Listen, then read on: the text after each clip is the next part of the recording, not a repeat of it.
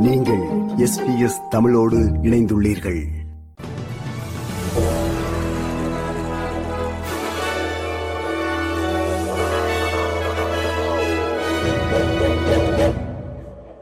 வணக்கம். இன்று டிசம்பர் மாதம் ஐந்தாம் திகதி செவ்வாய்க்கிழமை செய்திகள் வாசிப்பவர் ரேணுகா துரைசிங்கம். பிரான்ஸ் ஆஸ்திரேலியா உறவுகளை புதுப்பிக்கும் வகையில் இரு நாடுகளுக்கிடையில் ராணுவ வசதிகளை பகிர்ந்து கொள்வதற்கான புதிய இருதரப்பு ஒப்பந்தம் அறிவிக்கப்பட்டுள்ளது.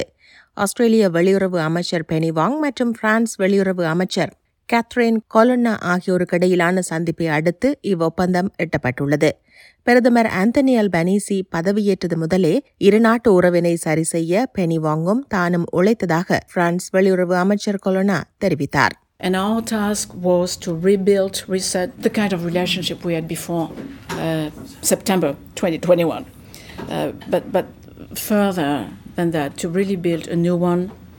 We uh, do have uh, already a very good uh, operational cooperation between our armed forces. Westpac வாடிக்கையாளர்கள் தமது ஆன்லைன் வங்கி கணக்குகளை அணுக முடியாமல் இருந்ததாக முறையிடப்பட்டிருந்த நிலையில் அந்த சிக்கல் தற்போது தீர்க்கப்பட்டுள்ளதாக வெஸ்பெக் வங்கி தெரிவித்துள்ளது. கடந்த இரவு மொபைல் ஆப்பும் இணையதளமும் செயலிழந்திருந்ததாகவும் இன்று காலை ஐந்து மணிக்கே சேவைகள் வழமைக்கு திரும்பியதாகவும் வாடிக்கையாளர்கள் முறையிட்டிருந்தனர். உயர்நீதிமன்ற தீர்ப்பை தொடர்ந்து கால வரையறையற்ற குடிவரவு தடுப்பு காவலிலிருந்து விடுவிக்கப்பட்டவர்களில் இரண்டு பேர் மீண்டும் குற்றச்செயல்களில் ஈடுபட்டதாக குற்றம் சாட்டப்பட்டுள்ளனர்.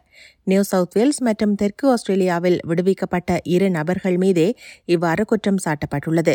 இவர்களில் ஒருவர் மீது கடுமையான பாலியல் வன்கொடுமை குற்றச்சாட்டு சுமத்தப்பட்ட நிலையில் அவர் தடுப்பு காவலில் வைக்கப்பட்டுள்ளார் இதையடுத்து கருத்து தெரிவித்துள்ள எதிர்க்கட்சியின் குடிவரவு தொடர்பான பேச்சாளர் டான்டிஹன் தடுப்பு காவலில் இருந்தவர்கள் சமூகத்தில் விடுவிக்கப்பட்டிருக்கவே கூடாது என தெரிவித்தார் is what we were warning about.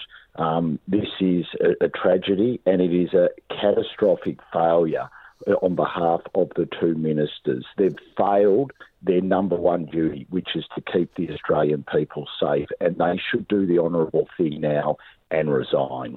ஊதிய உயர்வு மற்றும் சிறந்த பணியிட நிலைமைகள் உள்ளிட்டவற்றுடன் வெர்ஜின் ஆஸ்திரேலியா விமான சேவை நிர்வாகம் பேச்சு மேசைக்கு வராவிட்டால் பரபரப்பான கிறிஸ்துமஸ் விடுமுறை காலத்தில் வெர்ஜின் ஆஸ்திரேலியா விமான பணியாளர்கள் வேலை நிறுத்தத்தில் இறங்குவர் என எச்சரிக்கப்பட்டுள்ளது.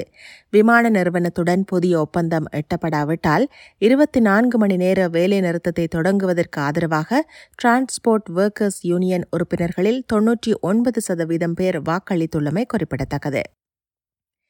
வங்கக்கடலில் நிலவும் மிக்சாம் தீவிர புயல் சென்னையை புரட்டி போட்டுள்ளது. இடைவிடாது பெய்யும் அதிக கனமழையால் சென்னை மாநகரத்தின் போக்குவரத்து மற்றும் வணிகம் முடங்கியதால் பொதுமக்களின் இயல்பு வாழ்க்கை பாதிக்கப்பட்டுள்ளது. சென்னை விமான நிலையத்திலும் மழை நீர் தேங்கியுள்ளதால் இந்திய நேரப்படி இன்று காலை ஒன்பது மணி வரை விமான சேவைகள் நிறுத்தி வைக்கப்படுவதாக சென்னை விமான நிலையம் அதிகாரப்பூர்வமாக அறிவித்துள்ளது. இதேவேளை சென்னையில் பெய்து வரும் கனமழையால் வெவ்வேறு சம்பவங்களில் இதுவரை ஐந்து பேர் உயிரிழந்துள்ளதாக சென்னை மாநகர காவல்துறையினர் தெரிவித்துள்ளனர். இத்துடன் எஸ்பிஎஸ் தமிழ் ஒலிபரப்பு வழங்கிய செய்தி நிறைவு பெறுகின்றது.